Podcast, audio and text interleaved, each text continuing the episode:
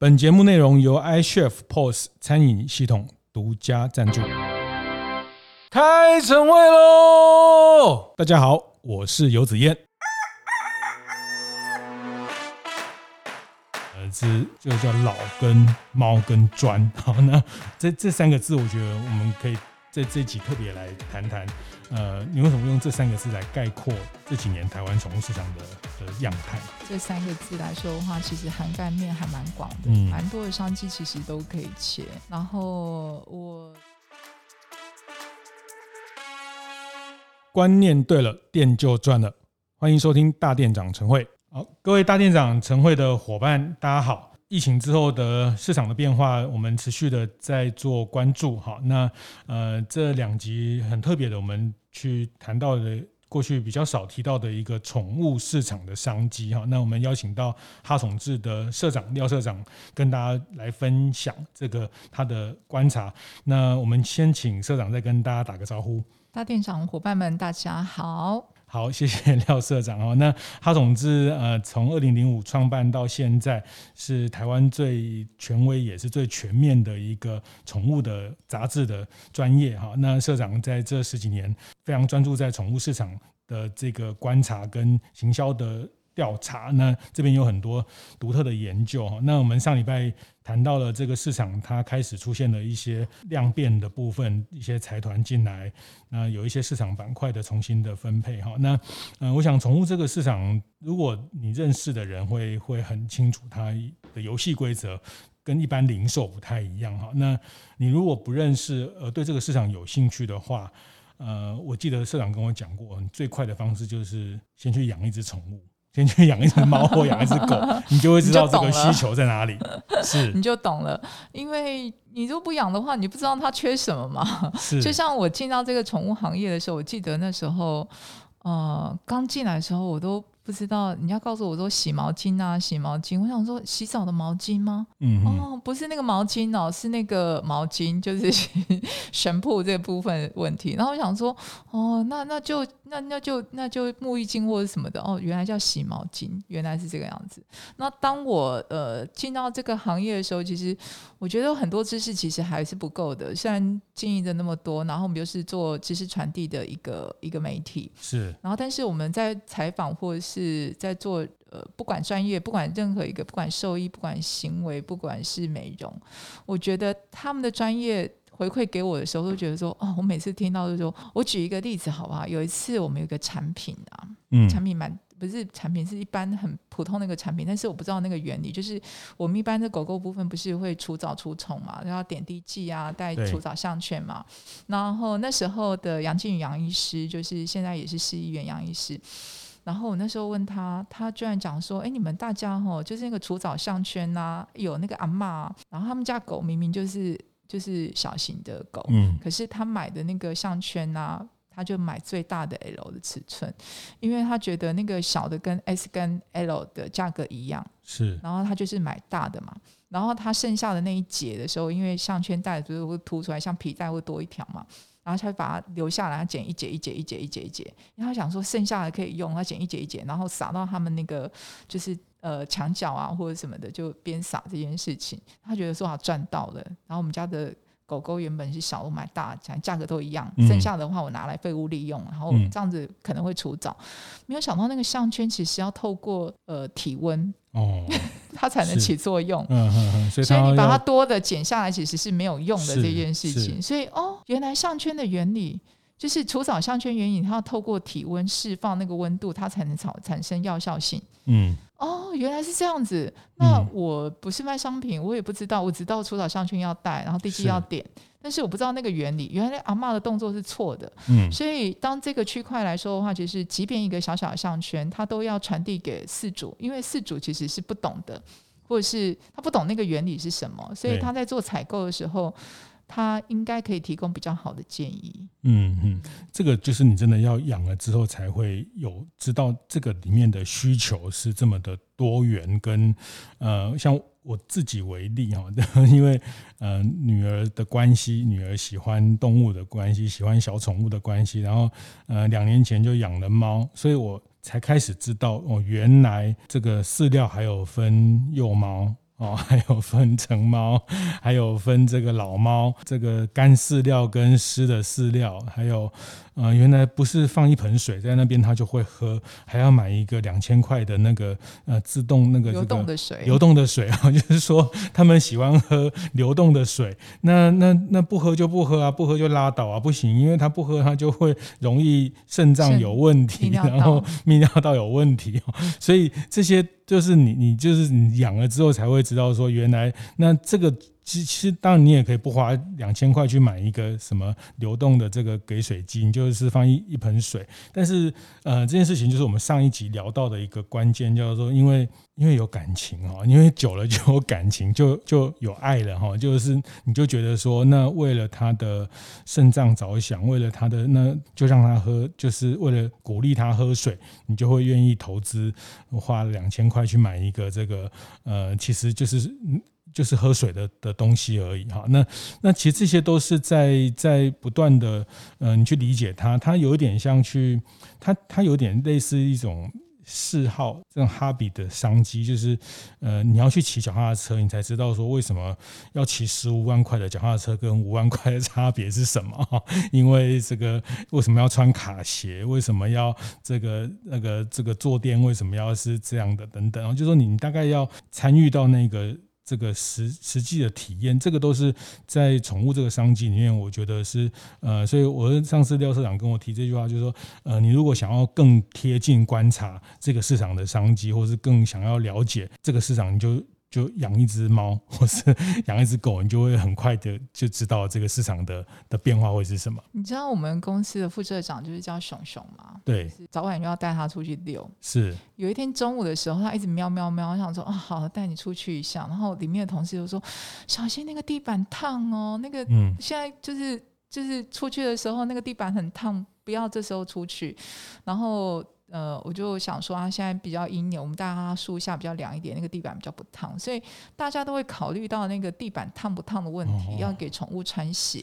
然后还有一个护掌霜，就是 我们同事呢开始推荐说，哦，这个很好用。你知道为什么宠物产业的人要喜欢宠物吗？因为他会。互相分享的时候，他会得到共鸣。那个共鸣的部分不是只有工作，嗯、就是他自己本身的兴趣。是，然后大家就开始讨论说，为什么这个护掌霜有效？他说：“你看我左手左脚部分有帮他擦过的，右脚是没有擦过。你们两个摸摸看，是不是使用前跟使用后的差别？”我们心想说：“哦，那我要擦一下我自己的脚。”护护爪霜，护掌霜就是说，呃，一般的肉垫嘛，就是我们肉球部分摸起来，它长走的话是不是会粗粗的？就像我们的手粗粗，要擦护手霜嘛。它有一个护掌霜，就是真的有这种东西，有有东有东西，而且还说这个真的很好用，真的很好用。然后他要帮他擦，然后也蛮贵的哦，也蛮贵的。我心想说，不会有富贵手之类。他们不是四只脚就是踩到地上吗？然后哇，那非常在意的人就会在意到这种。小细节，愿意多花一点钱，嗯，然后帮他照顾到每一个细节，真的蛮宝贝的。是愿意多花一点，啊，这边一点，那边一点哦，你就 加起来就很多点，加起来就很多点哦。那我讲这一集特别有一次在大店长建学团，其实呃，我们去台中全国动物医院啊，那其实也是一个非常呃特别的一个体会的经验，去看到呃整个动物诊所在现在的一个呃市场上他们的。定位跟他们服务的东西非常多元哈，那包括他们在整个动物医院里面啊，还有这个他这个临终的关怀的这个地地方等等，就是啊，其实都都已经非常拟人的一个院医院的状态。那我记得那一趟社长有分享了这个市场的一个观察，你用三个字非常精准的就就把这这几年的宠物市场的一个变化，在台湾的变化。呃，做了一个很精简的分析哈，那呃是就叫老跟猫跟砖，好，那这这三个字，我觉得我们可以在这集特别来谈谈，呃，你为什么用这三个字来概括这几年台湾宠物市场的的样态？因为正好那个那那那个行程其实是收获蛮多的，真的。大店长的那个行程，你们照超推的话，一定要去参加。紫燕带的团真的是完全那个从早上起床到晚上睡觉都会做梦，想说我今天白天应该有什么收获之类的，真的超推的。然后我我觉得那场部分是希，因为有宠物，正好是全国陈道杰陈执行长，他希望我来也来分享一下，就是我看到部分有三个趋势，是哪三个区？就是呃趋势啦。那我把它总结为三个趋势是呃老猫跟专。老的部分就是说，现在因为呃高龄化的部分，就是蛮多的宠物，很多狗狗、猫猫，它到年老的时候，它会有高龄化需求。那高龄化需求其实是呃我们在日本啊，因为台湾的宠物产产业其实跟着日本的宠物的节奏跟这个那个呃，就是走趋势走这件事情，所以日本这几年观察来说的话，也去参访，所以它很多的高年老龄照护部分的需求都出来了。然后相对的台湾的部分，我们现在看到新北市跟台北市，他们有一个，他们也有一个长照的，呃，就是应该是业者的培育制度，就是应该是说长照的机构。整个机构的培育制度，比如说有些宠物店，或者是有些想要做长照、宠物长照生意的话，他必须要具具备哪些资格？他要上多少课？然后他的店里面需要有哪些设备之类的，都会有这样。宠物的长照，对对对，宠物的长照，宠物的宠物的宠物的，没错，是。然后，所以呢，就是像新北市都已经有规范出来了，台北市也有，所以现在业者其实也在转型，就是它不只是宠物店，它不只是旅馆业，它不只是可能动物医院之类的。嗯、然后，如果说它跟着政府培植的呃下一代的长照的部分走的话，它其实有也有另外一个长照商机啦。那所谓的长照部分，因为高龄化了嘛，那尤其是你跟呃你的宠物其实有情感的，不管。就是有十年、十几年的这个情感的连接，嗯、你更不可能在他终老的时候就放弃他，或者是把他丢了之类的这件事情。你更愿意花多一点时间、多一点的呃时间跟金钱去去帮助他度过他的余生。嗯，大概是这样子。然后，所以基本上长照这个行业来说的话，我我我是觉得说，大家可以注意一下，如果说你可能你有空间，或者是跟着政府的计划走的话，长照这个区块其实是可以看看有什么商机可以继续发展，而且他更会花钱，就是比较愿意花钱，事主会比较愿意在这个区块能够给他最好的一个。一个善终的长照，如果以猫跟狗来说，几几岁以上，几年的年龄算是长照，就是它呃进入到比较高龄的阶段。应该是说猫跟狗部分，呃，狗狗部分它有分小型、中型、大型，就是越大型的狗，它年纪其实是会活得会比较短一点点。是，然后越小型，它年纪它可能活到十八岁都有，二十岁都有。可是越大型狗，它可能十几岁都已经算。很老很老很老的，所以你看拉布拉多那种比较大型的狗狗的话，其实它年纪大概都不会超过，就是跟小型犬比的话，它年纪反而会比较容易早一点走这件事。嗯、所以要看它的需求，有些老狗其实年纪到了，它其实也也都还不错。嗯，就是就像我们人一样，也是一样。那有。有的九十几岁还是一样可以走路，然后吃饭什么都可以。是但是有些可能七八十岁、七十岁，他都已经完全需要人家帮他搀扶或是干嘛。嗯、所以同样的狗狗、猫猫都会有这样的问题。嗯嗯嗯。所以大型犬的，其实我我去过一个长照的这个宠物的，呃，它本来是个宠物诊所啊，然后有有长照的空间。那像大型犬，它因为它重量也比较大，比较重，所以它可能膝盖的问题，或是它。呃，他一旦没有办法站立的时候，他就很容易呃瘫瘫在地上，或者是瘫着，那他就会开始皮肤啦等等，就会开始有很多需要需要照顾的，这个才能让他比较舒服。所以这个都是，好像所以长照这大型犬，它就会相对是一个需求很高的部分，还是不一定。呃不一定，应该是说大型犬的话，它它需要多一点体力嘛，因为它本来的体积就比较大。嗯、但是小型犬也会有原因，是因为比如说你要定期帮它挤尿，哦，就是你要定时。那如果是你是一个上班族，你根本没有办法，嗯，把它带到旁边，嗯、或者是对，就是要定期帮它干嘛的这件事。所以像有些的话，像有些是肾脏病，它。哦像猫的部分肾脏病，它已经到了末期来说的话，它需要打皮下。嗯，就是我我像我们公司的同事，就是他的猫，像那时候算应该是今年离开的，然后他晚上六点一下班，他就要赶快奔回去。嗯，就是没有办法，没有假日什么的，他就要帮他打皮下这件事情。哦，他定时。就是帮他注射这件事。嗯，所以在很多的需求上面，他都有固定的照料的一个动作，他需要要有人服务。如果你不是全职，不是不是全职的话，或者是你不是都是不用上班的，嗯，你得要你得要。请人帮忙照顾这件事情，所以当你请人帮忙照顾，因为我我就得上班嘛，所以我就请一个机构专业的机构帮他做服务。所以这个机构来说的话，就是我们现在目前常造的商机。在这里。嗯嗯，嗯，那你也可以训练，就是比如说有些人，呃，像呃，我们也有一些受训单位的部分，不是受训单位，就是。呃，政府机关呃培植的受训单位对于长照这个议题，或者是这个呃训练时数的认证来说的话，也有一些机构在做这件事。然后他们训练出来的人不一定是从事这个行业的人，而是他想要居家服务他们自己的狗猫。哦，因为他学会，嗯、他学会了以后，他就可以帮他照顾。嗯，这件事情。嗯。嗯所以这件事情其实是还蛮蛮重要的，未来的方向，它算是一个值比较好的，但是它需要花费很多的时间，很多的关专业的关心程度，各方面都需要有具备。嗯嗯嗯，所以其实高龄化也是台湾现在宠物的一个很明显的特征哈，因为就是时间拉长，然后这个它当然因为呃包括营养啊各方面的照顾。更好之后，它的平均的寿命就也更延长了，所以它会包括公部门也也有这样的机构在开始注意到这件事情。公部门的部分，它是整个硬体设备跟确认一下他们这这边的机构是不是符合它所有的，包括它它的设备之类的。嗯，然后但是还有另外一个区块就是。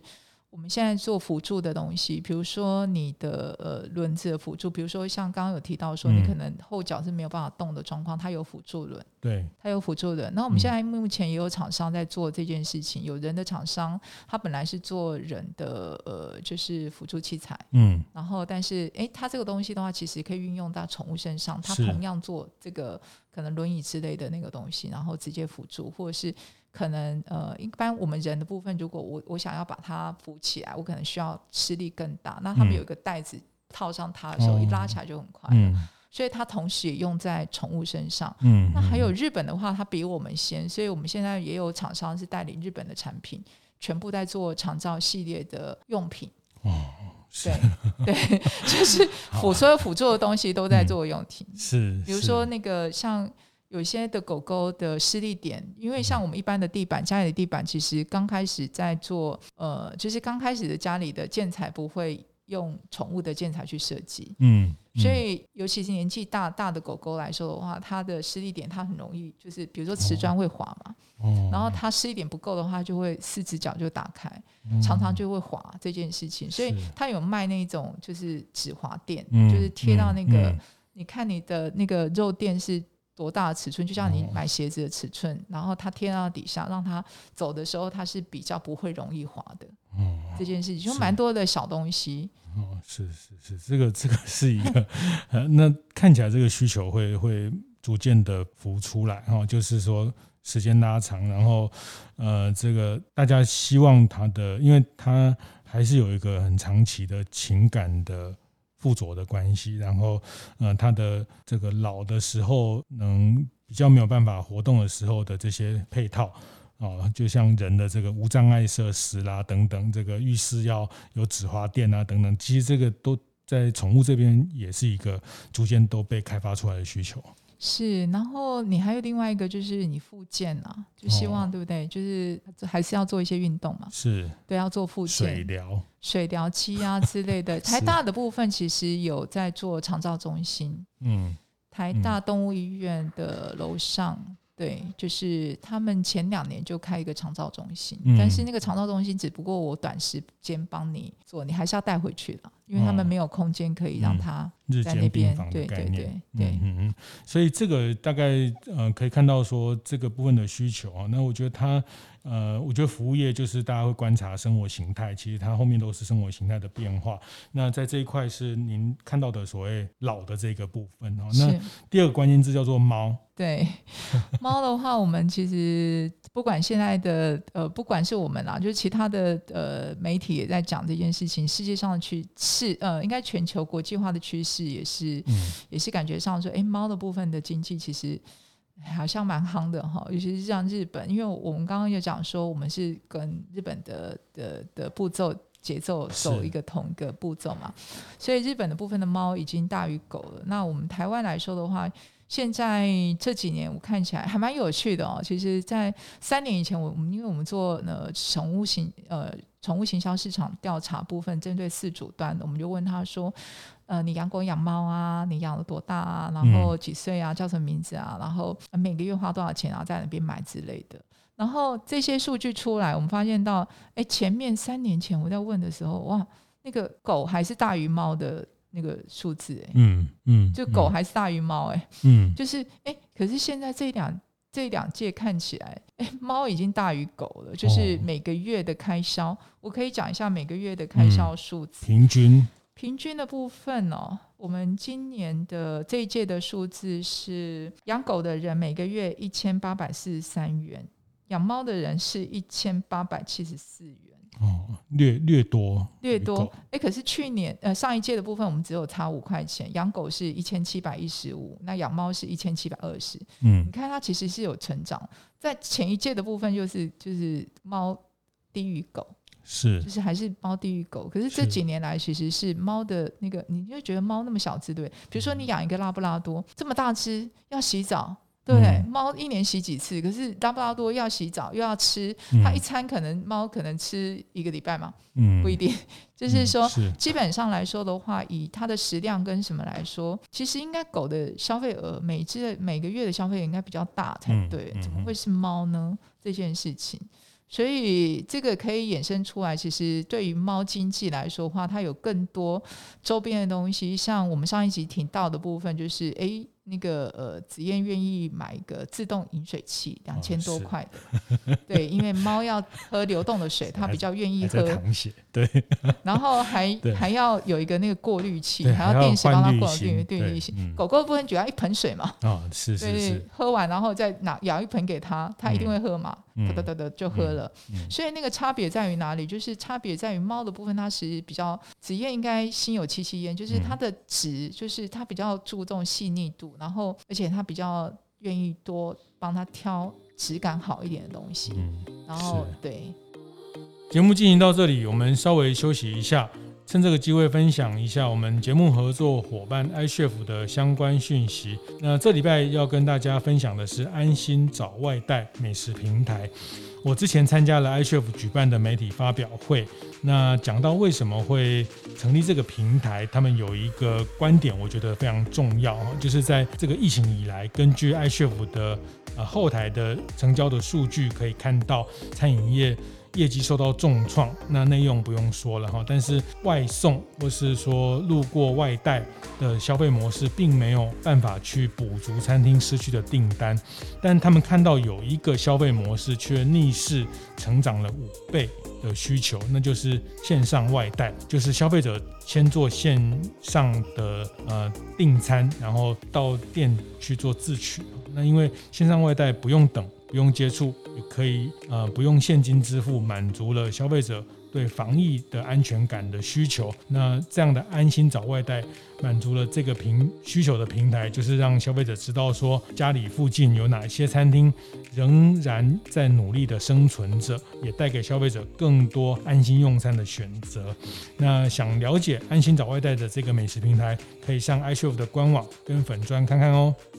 就是差别在于猫的部分，它是比较紫燕应该心有戚戚焉，就是它的直，就是它比较注重细腻度，然后而且它比较愿意多帮它挑质感好一点的东西。嗯，然后对，因为呃，有人说养养猫跟养狗的差别就是养狗你养狗你叫了它就来哦，那养猫就是它叫了你就过去啊。是这个差别吗？所以叫猫奴。对，就是猫奴哈，就是说，呃，但是我觉得它后面也这个呃，当然猫相对是便利啦，就是说你有一个猫砂，然后基本上在室内，然后猫它也懒得出去啊，就是它也不像狗一定要去遛狗或是户外的活动，所以养猫相对在亚洲或是在一个比较呃这种公寓的环境空间，其实养猫的便利性是是比较高的哈。那但是除了这个之外，其实呃我记得社长也常跟我提到，就是说其实养猫的消费者的个性跟面貌跟养狗的就。连这个饲主的个性都都不太一样，这这这这会影响到他们的消费的行为嘛？在我们宠物店的观察里面哦，尤其是你看，就是宠物店进去了以后，然后养猫的它一定是在最里面、最角落、很安静的地方，嗯，就是它自己慢慢选。哦，养狗的就是那种嗯。蛮热闹的，咚咚咚，他在门口啊，就开始就是就是开始营造那个购买的气氛的，咚咚咚咚咚咚，然后就希望我可以跟你讨论什么什么什么那种氛围。嗯嗯。所以猫的部分相对它是要比较安静的。然后在我们有一次哦，我们有一次那个读者回函里面哦，我们收到那个呃猫的刊物里面，那比如说我们那本是猫咪用品年鉴，嗯，所谓的猫咪用品年鉴，有些东西其实狗猫都有的。那里面狗猫都有都那种包装袋，是不是有狗有猫？或者是有些广告的部分，它一定会有狗跟猫都都可以，就是在一张同样的广告里面。然后那个读者就直接写说：“请你们里面既然是猫的刊物，就不要有狗的图片。”哦，是是，就是会会比较专注的部分是这样子，就是他会有一些坚持跟他想要的执着，这样执着的部分会在那边。嗯、那相对的细腻度的部分。像如果养狗就啊算了，那养猫的话，它真的会比较执着。嗯、那那个部分也是提醒我们说，哦，那我们可能是就是可能有有些状况我们要注意一下，嗯，就是客户的喜好或者是诶饲主的喜好这件事情。嗯、但是我觉得现在的差别不会这么的多了，我反而会觉得，尤其是今年，我们今年因为呃疫情前，我们呃我们在四月四五月的时候，我们有呃有南部有宠物展。对我们发现到那个现象，就是说南部宠物展，天呐，南部哦，不是北部哦，就大家那个猫都是放在脖子上，放在肩膀上，都都出来了。我想说，哇，那个跟我前面的可能三四年前那个猫是隐性都带不出来的，哦、现在大家都会把它带出来，然后去遛。甚至我爬山的时候，我都看到那个遛猫的。是爬山的时候，我就想说，哇，爬山猫爬山，而且它是有细牵绳啊，就防着它，但是它们其实是很自在。的就是跟着一起爬山这件事，所以把呃，应该是猫外出这个部分是哇猫变成显性的状状况，其实，在现在目前的呃生活习惯或整个呃生活方式已经改变了。觉得是大家都开放出来，反而是这样子，猫跟狗在一块同笼，以前会觉得说，哇，猫跟狗怎么可能在同一个笼子里面？现在发现到越多来越多的那个家庭，其实有同时养猫又同时养狗，哦，他们可以一起在。推车上面一起一起共处一室这件事情，哦嗯嗯嗯、那我常问说他们两个不会吵架吗？或者他怎么样？其实不会耶。通常我会觉得说，哎、欸，其实有时候猫，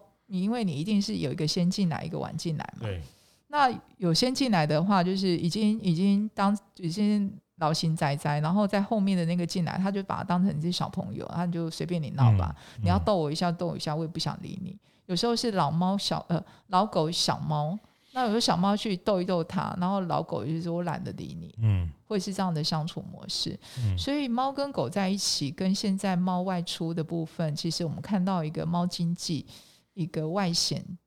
很明显的一个外显行为。嗯，这 是我我自己观察到说，哇，这么多的猫都可以带出来遛，好强哦，嗯嗯，真的蛮强的。嗯嗯，它外显的，所以它外外出的一些配备啊，或需求啊，或是。呃，包括延伸到哦旅游，就是说，当然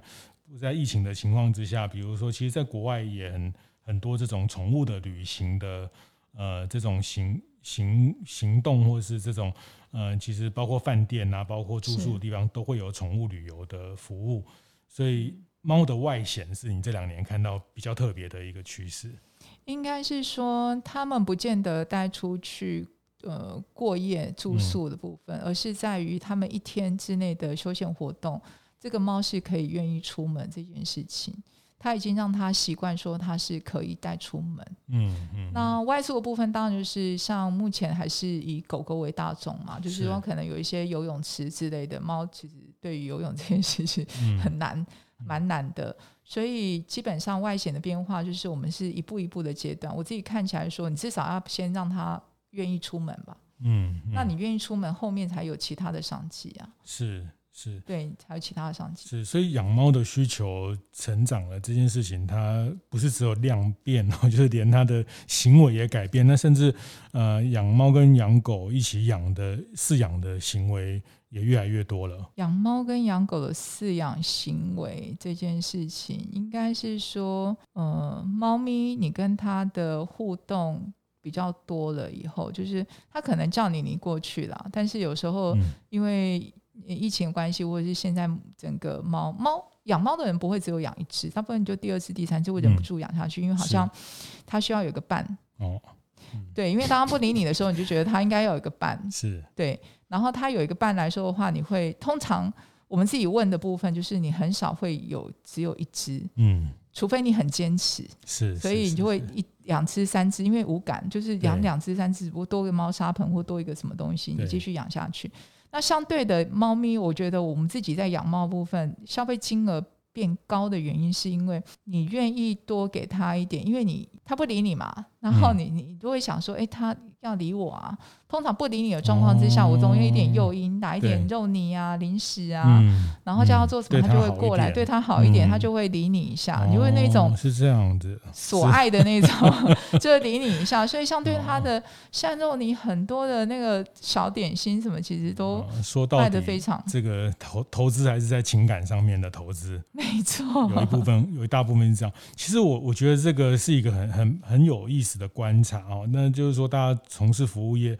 或者是这个你的客户、你的消费者，呃，如果你对他更多认识，然后你对他也理解，他有养有宠宠物，然后他可能是养猫养狗，做个性上的区别，做他性格上的一些呃分析或是认知，其实他其实都都都是一个消费行为很很可以去观察的一个点哈。那我觉得呃执着或者说他对对一些。呃，它比较古猫一点哈，比较对一些东西的要求比较高一点。这个看起来都是呃猫的饲主的一些比较类型、比较共同的一些行行为。那有一次廖社长跟我提到一个也很有趣，他们常办这些呃宠物饲主的线下。的活动哈，那比如这场是呃养狗的饲主的活动，那这场是养猫的饲主的活动，那一样是免费报名，但是这个 no show 的比例哦，就是说呃，比如说猫这场报了一百个人，狗这场也报了一百个人，那大家猜一下，这个实际上大家都知道办过活动的知道会有会有 no show，就是临时说不能来的这个比例，大家猜一猜哪边的 no show 比例？比较高是狗这边哈，就是 这个也也很特别，就是呃，就是出最后的出席率，猫的是四组是明显的高，对，明显的高，因为我们自己真的办了蛮多场了以后，我们都觉得说，哦，到底为什么？然后狗狗部分哈。其实比较比较随性一点点，他们是比较随性一点。嗯、然后比如说今天天气有点阴阴的啊，就不要出门，可能都会会下雨。带着狗出去，可能都会又下雨了。那猫的部分的话，可能他个人因素，因为不用带猫嘛，然后但是他会觉得说，我今天可能去听。大部分我们的活动部分可能就是一些演讲的资讯的教室的讯息，所以属于静态部分，他们的接受度其实会比较高一点点。而且他既然答应你来了，他就会准时来这件事情。而且真的比率，我们历届这样做起来来说的话，猫的比例真的会高了大概一成多，一成五。一成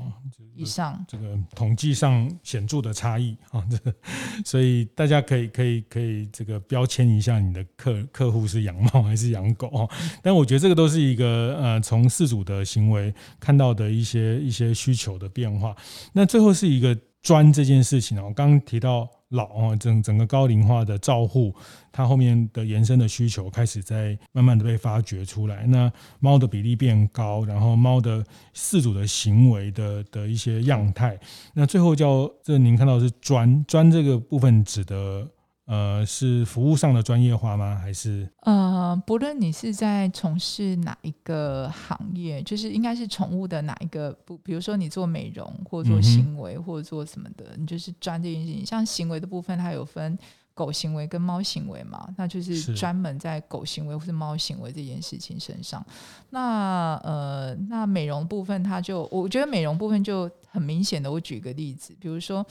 呃，我们曾经有看过那个美容部分，它就做梗犬的美容。那梗犬本来就是一个猎犬，嗯，梗犬的性质，像西高地白梗啊，然后就是呃捷克罗素梗梗类的东西，它的毛其实是有一点，它的毛的话会分三层，两三层毛，就是我们一般的头发，我们就是只有一根嘛，对不对？那一般的，如果说你们注意一下，你们家的狗狗，如果它是梗犬的话，其实它的毛会有三至少三层吧，嗯，就一二三三层。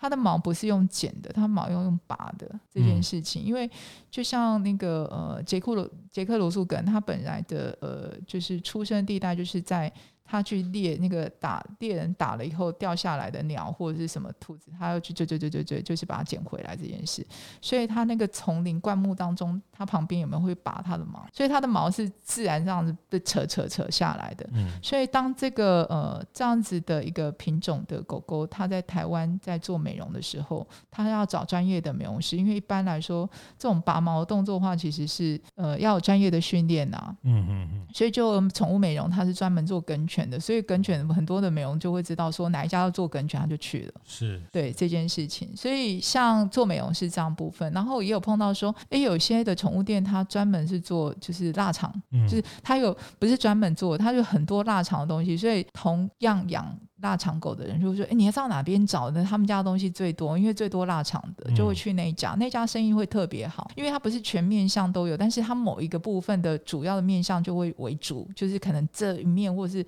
腊肠所有的东西。因为腊肠本身的体体型就比较特别，它不是一般正常的体型，它身长特别长，所以你要可能要买它的衣服或者什么，其实你在那边找会最多。嗯。”然后我们曾经有去过，就是哦，我记得我们那时候去美国参访的时候，然后欧洲参访忘了，就是。那时候有去一家的宠物用品店，哇，那家宠物用品店，我们去采访的时候，其实是台湾的呃业者也有去，然后就开始一直买，一直买，一直买，一直买。我想说，哎，你为什么一直买啊？台湾没有吗？说没有，台湾就是没有。我说为什么？因为你看这一区全部都是大型的犬的，我们家就是养大型犬的，因为我在台湾很少有那个全部都大型犬，就拼命买这件事情。为什么？因为大型犬现在台湾的数量其实比较少。然后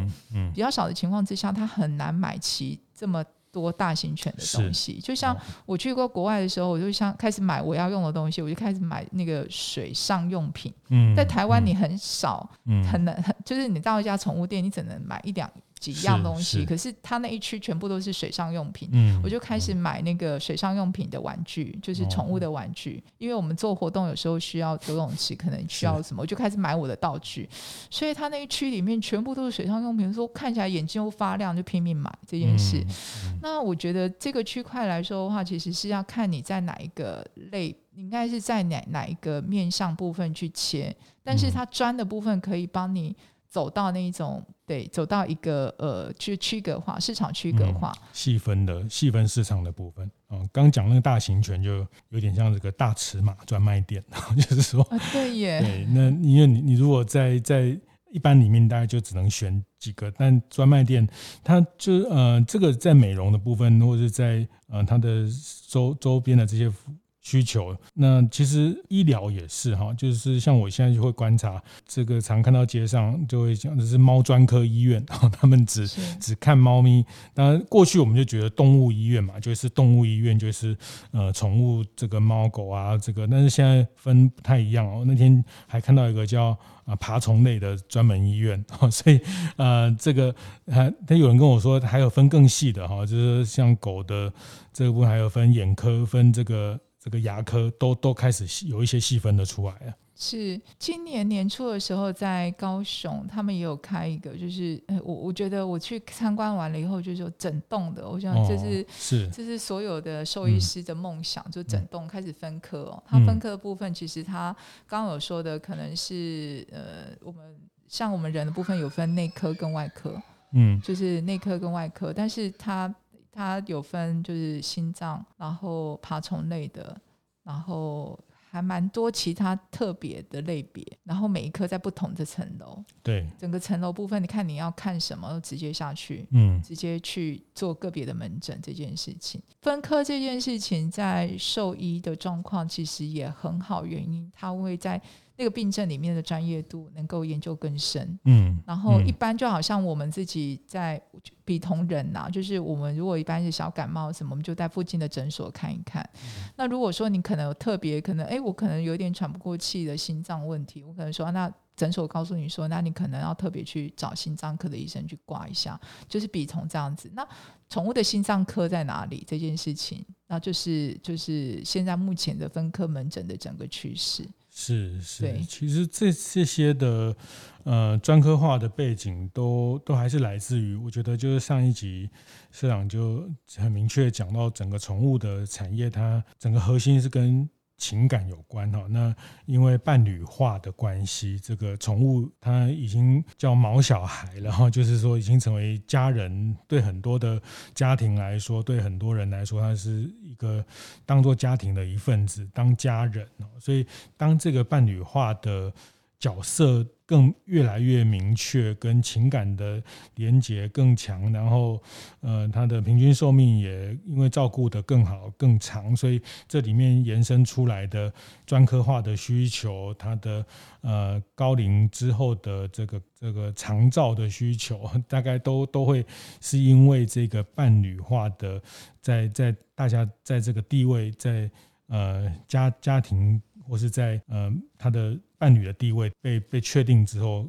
衍生出了更更明确的细分的需求，这个大概都是这这几年越来越明确的一个趋势。所以宠物市场啊，呃，我说的这个老猫。专这三个字来说的话，其实涵盖面还蛮广的，蛮、嗯、多的商机其实都可以切。然后我在今年的部分，我在台中的时候，我看到呃台中有一个店家，那时候去访的时候，我发现我蛮讶异的，他做他做手做的 DIY 的食物。哦，那他手做 DIY 食物的时候，我想说，他的厨房里面的话，就像我们像糕饼有没有？就像那个蛋糕店，它是现做的，然后我们这样，他整个店里面完全都会现做的食材，什么他就现做给你看这件事。然后这个老板的时候，他因为在台中，我想说，哇，你所有的食材有机，所有东西进口干嘛？就是用最高最高档的。然后台中的这个这个消费的部分，是不是可以负担着你？这件事情，他说很辛苦，但是他很坚持，因为他们家的狗狗曾经有曾经有什么身体的状况，所以他就一直研究。然后他在国外待过一阵子，所以带入国外的一些概念回来，他想要做他，因为他的狗狗情况变好了嘛，他觉得他这个的呃，就是用用吃的方式去改变他的体质部分，去可以诉求是。对，那我觉得帮宠物做鲜食的这个，对对，做做鲜食，它是一家店全部在做鲜食这件事情，但是它不能量产这件事情是有点可惜，因为我本来想说，它这个家店在台北的部分应该会还蛮受欢迎这件事，但是它的规模是没有办法量产的，但是它的营业模式可以让它一直在这边。屹立不摇，在这边继续开店下去，嗯、做宠物鲜食界的这个功夫菜的概念啊，哦、果然是大电商的思维。就突然想到“功夫菜”这三个字，就是呃，就是它的，但这是食食疗，用食食物去做它的健康改变。那呃，这个也会慢慢跟高龄的需求可能也有关系哈。那所以这个也是我们呃也谈到有一集也谈到，像现在。干杯烧肉，他们也做了一些宠物的呃食品等等哈。那当然就是说，它其实在也也可以让更多餐饮业的伙伴也可以想一想这个部分的需求。但是，呃，我我觉得这个我们这次两集谈的这个宠物商机，呃，那它它后面还是有一个命题，我觉得也是呃特别想跟大家分享，就是说你对这件事情。对宠物的这个要要喜欢哈，因为他真的是喜欢哈。那呃，我我不是一不是说呃很多做行业不是说不喜欢，只是说呃他他有时候他因为他情感的成分会会蛮高，因为呃其实老实说，很多人如果你不养宠物，或者说很多人对这些服务还是有一些继承的看法，觉得呃，这真是见鬼了，干嘛要给狗吃这么贵的东西啊？干嘛要给他们这么好的这个？就是每个人的认知跟价值观真的很不一样哈。那其实他后面其实会。呃，是因因为基于某一一个一个对这这个行业的一个热情跟喜欢，其实这个是一个蛮大的重点。其实，但是他呃，如果有一个更好的商机的可能，那这个投入他能形成一个更好的价值，是就会一直延续下去。它算算是一个正循环，你就会兴趣加上你可以获利的一个一个。方式的话，其实你会愿意坚持下去。好，谢谢谢谢社长，也继续在宠物产业的宠物知识的分享，这个行业坚持下去哈。我们下周见，拜拜。会后记得在 Apple Podcast 订阅、评分、留言。有任何想在晨会上讨论的议题，也欢迎提出。大店长晨会，我们下周见，拜拜。